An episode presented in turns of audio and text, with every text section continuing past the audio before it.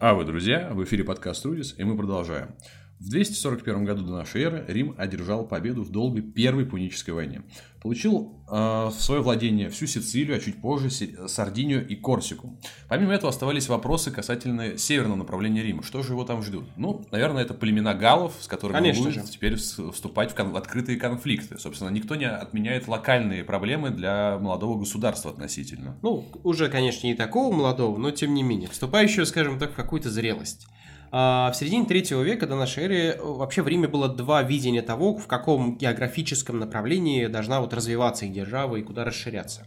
Как, не- как мы помним, Клавдии, они выступали за расширение а, в сторону юга, то есть, да, и они были инициаторами, изначально были инициаторами вторжения на Сицилию, э, что в целом и стало поводом для начала той самой Первой Пунической войны.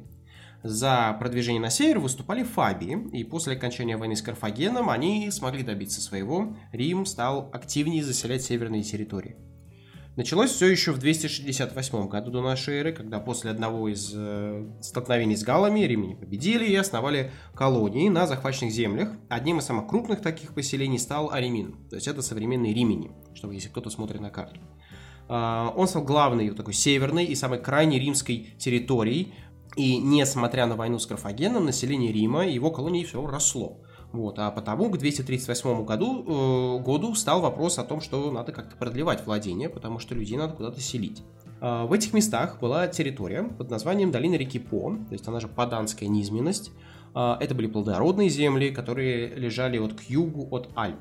То есть эта территория, она называется как бы вот э, Цезальпийская Галия, то есть Галия э, по эту сторону Альп. Ну, потому что она по римскую сторону, поэтому по эту сторону.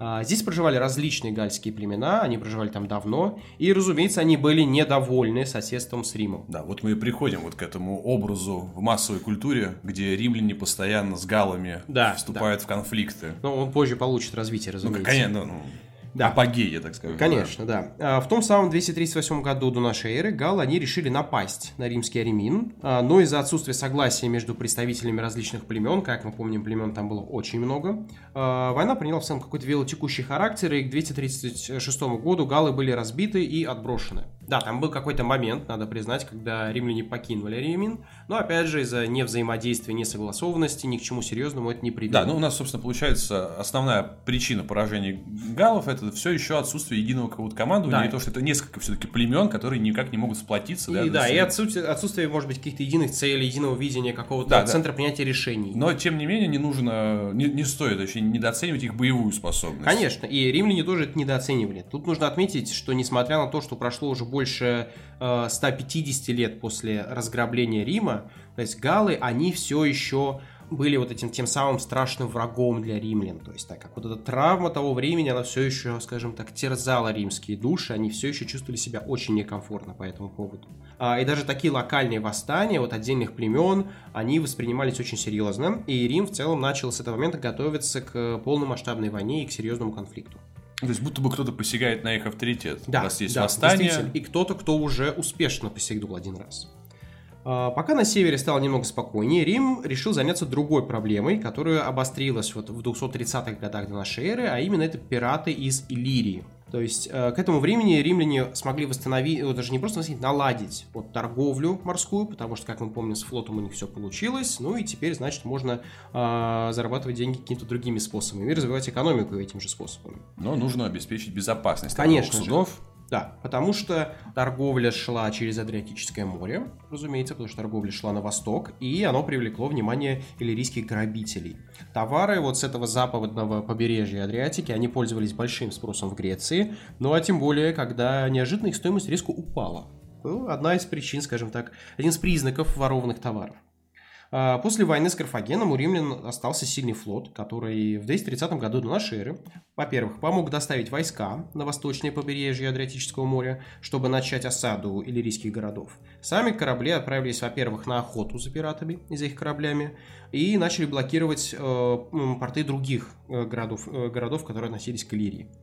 А, судя вообще по данным о тех событиях, э, римлянам вообще достаточно было просто появиться на территории Иллирии, потому что они только высадились, они взяли в осаду Аполлонию, то есть как бы э, крупный иллирийский город, э, и уже весной 228 года царица Иллирии, Тефта, там длинная история, как именно с царицей, почему, мы это освещать не будем, она согласилась на достаточно жесткие мирные условия Рима, среди которых были, что захваченные территории становятся протекторатом римлян, иллирийцы должны будут уплатить контрибуцию, ограничить движение своих кораблей, чтобы они даже рядом, там, даже если какие-то останутся, часть, разумеется, разобрать, они даже рядом с торговыми маршрутами не появлялись.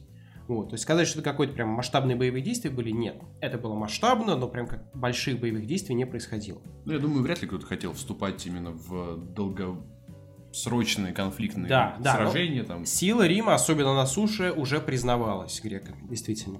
А, в это же время, то есть пока римлян, римляне решали вот напрямую, скажем так, агрессивными переговорами конфликт с иллирийцами, они отправились в другие крупные греческие города, а, чтобы все четко объяснить афинянам, коринфянам и другим представителям вот этого полуострова Пелопоннес, что Рим здесь не для агрессивной экспансии, мы только решаем проблему пиратства. То есть у нас с вами конфликтов нет. Ну, и мы тут уйдем, как только с иллирийцами разберемся. Да, ну, собственно, это всем выгодно, да, то да. есть такой сильный политический игрок решает э, общую проблему. Да, да, вообще... Пираты это все-таки касается не только Рима, это касается всех морских держав. Да, да. И вообще, ну, греческие народы, ну, мы знаем, они всегда друг друга недолюбливали. Но было общее презрение к иллирийцам, потому что их считали прям варварами из греков.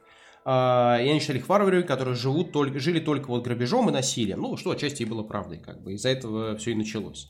А, римских послов приняли, выслушали, а после они решили не мешать действиям Рима на территории. А более того, с этого момента начинаются настоящие дипломатические, дружеские отношения между вот Западом и Востоком. Мы имеем в виду здесь в контексте Адриатического моря, разумеется.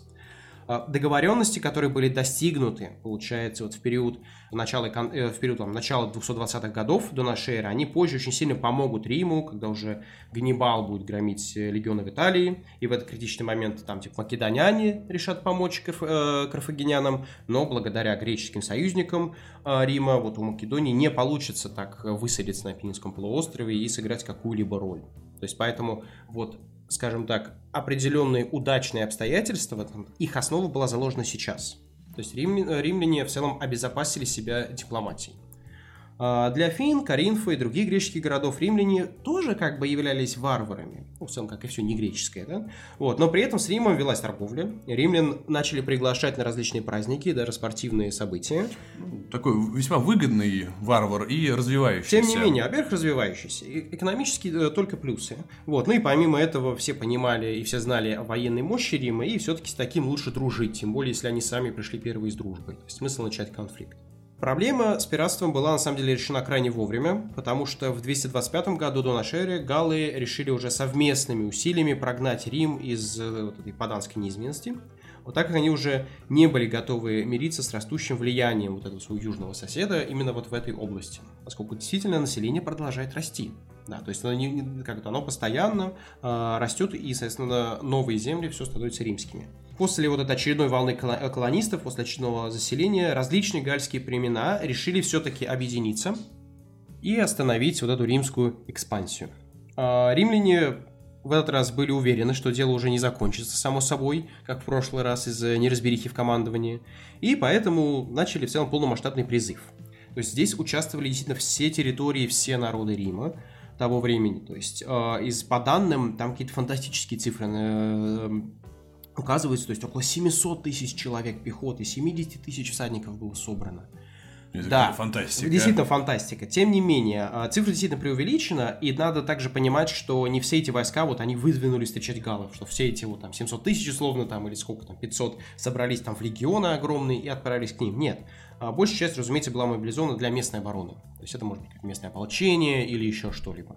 В таком формате. А, тем не менее, сами легионы также были собраны.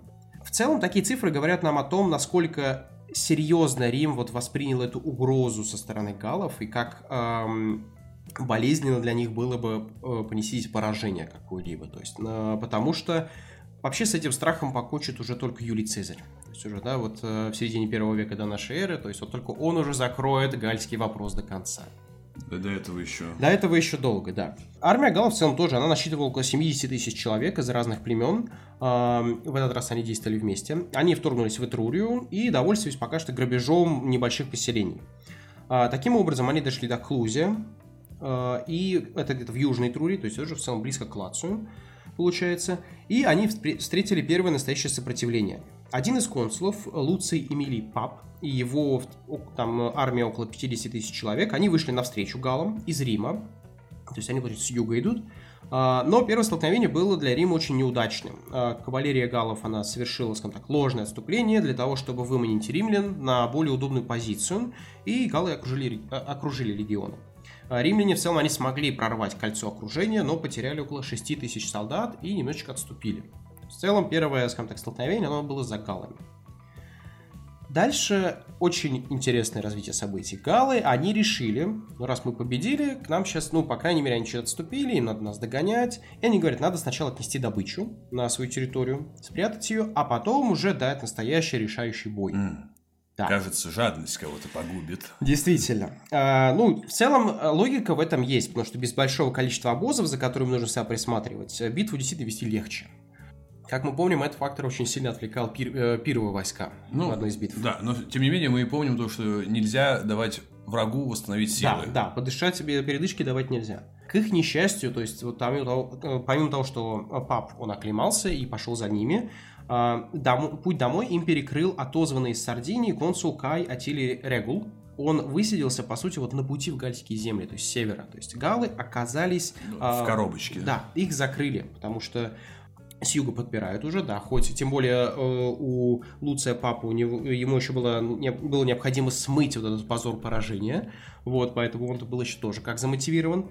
Что интересно, так это то, что данная ловушка она не была спланирована римским сенатом или консулом. Им повезло просто. А, либо везение, или кто-то должен был этот э, второй консул, получается, регул прибыть пораньше, непонятно. Вот. Но тем не менее, факт это фактом, у них получился очень хороший тактический ход. Конечно, вести битву в две стороны, это как обычно. Да. Они когда поняли, что вот такое положение дел, уже значит все действительно хорошо. Тем не менее, надо понять, что галы, они вообще как бы э, трусами никогда не являлись. И поэтому они решили, что они дадут бой. Вот это был бой близ поселения Таламон, это около 170 километров на северо-запад от Рима. А, также надо понимать, что вот север и юг их подпирают римляне. С одной стороны у них Теренское море, с другой стороны у них холмы. То есть в целом еще достаточно узкий проход. То есть в целом все против них в данном случае. Они действительно решили стоять до последнего, а, и легионы понесли достаточно серьезные потери, около 10 тысяч человек, но все же их а, стойкость, опять же, и их а, собранность, они возобладали над личной отвагой и над первым, скажем так, вот этим куражом, который, который всегда есть в битве, и они сломили строй, и армия голов была повержена. После этого в 2020, э, ой, 2000, прошу прощения, в 224 году до нашей эры а, римляне продвинулись далее в Цезальпийскую Галлию и укрепились там. И к 222 году они выбили оттуда уже последние племена галлов. Ну, кого-то подчинили, кого-то выбили. И заселили, заселили территорию колонистами. Они вообще хотели всю эту область э, занять, но один карфагенский генерал спустился с гор и помешал этим планам. Угу. Наш подкаст вообще посвящен истории Древнего Рима, но чтобы понять, как вот карфагеняне оказались в Альпах и как они спустились с гор вот в этот момент, нужно в целом пройтись по каким-то ключевым событиям э, истории, то есть это, э, этой державы, которые случились после окончания Первой Пунической войны. Потому что событий там было много интересных и важных. Первое, с чем столкнулся Карфагенский сенат после урегулирования вот мирных условий с Римом, тех самых жестких, то есть мы на это смотрели как хорошо Риму, а теперь надо смотреть на это как плохо было Карфагену. А, первая проблема была это оплата работы наемников. Как мы помним, армия пунийцев в основном состояла из э, наемных отрядов, а поэтому содержать такую армию всегда было накладно. Даже вот с экономической мощью Карфагена. Но сейчас Карфаген должен был выплачивать огроменные контрибуции Риму, и поэтому э, и вообще 20 лет войны это достаточно накладно для кармана, и поэтому госказна, скажем так, опустела. Ну да, 20 лет иметь наемников. Даже чуть больше. И это... проиграть эту войну. В целом, там нужно, нужно еще сказать, что в последние несколько лет э, правящая, скажем так, верхушка Карфагена сильно изменилась по составу, и сенаторы пришли к выводу, во-первых, что конфликт надо заканчивать, и что это невыгодно даже в случае победы. Они в целом взяли курс на финансовое благосостояние страны. Ну, или себя, непонятно.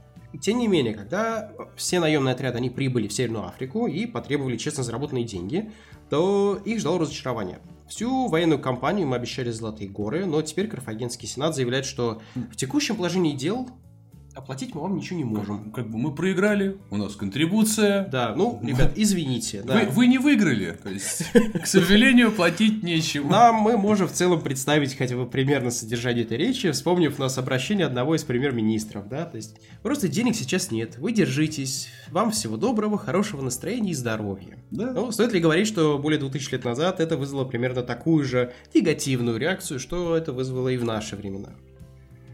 Наемников было около 20 тысяч человек. Надо признать, что это достаточно смелый шаг говорить 20 тысячам наемников, что мы вам платить не будем. До свидания. Это вообще, на самом деле, удивительная ситуация. То есть, ну, больше 20 лет идет война. Наемники сражаются, наемники не побеждают, и наемники остаются в составе 20 тысяч человек в количестве.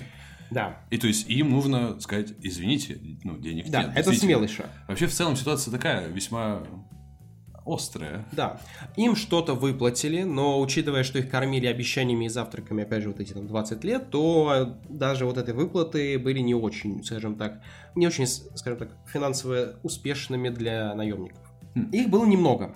Вот. Но тем не менее, они смогли найти союзников среди местного населения, которое было недовольно как раз тем, что Карфаген снимал с них просто последнюю рубашку, вот как раз для того, чтобы вести эту войну с Римом. То есть в целом там уже народ был готов, а тут 20 тысяч человек, которые говорят, ну давайте, надо разбираться. Вот. И теперь Карфагену нужно было воевать уже с армией, состоящей из 80 или там, 90 тысяч э, людей, вот по разным данным. А, да, профессионалов среди них было там около половины, но тем не менее, все равно угроза стала намного серьезнее, чем была. А, если вкратце, то поначалу дела у Карфагена дела шли не очень, так как их звездный военачальник того времени Ганон, который уже успел получить прозвище Великий, он потерпел поражение в первом столкновении с мятежниками. И поэтому был приглашен уже знакомый нам Гамилькар Барка.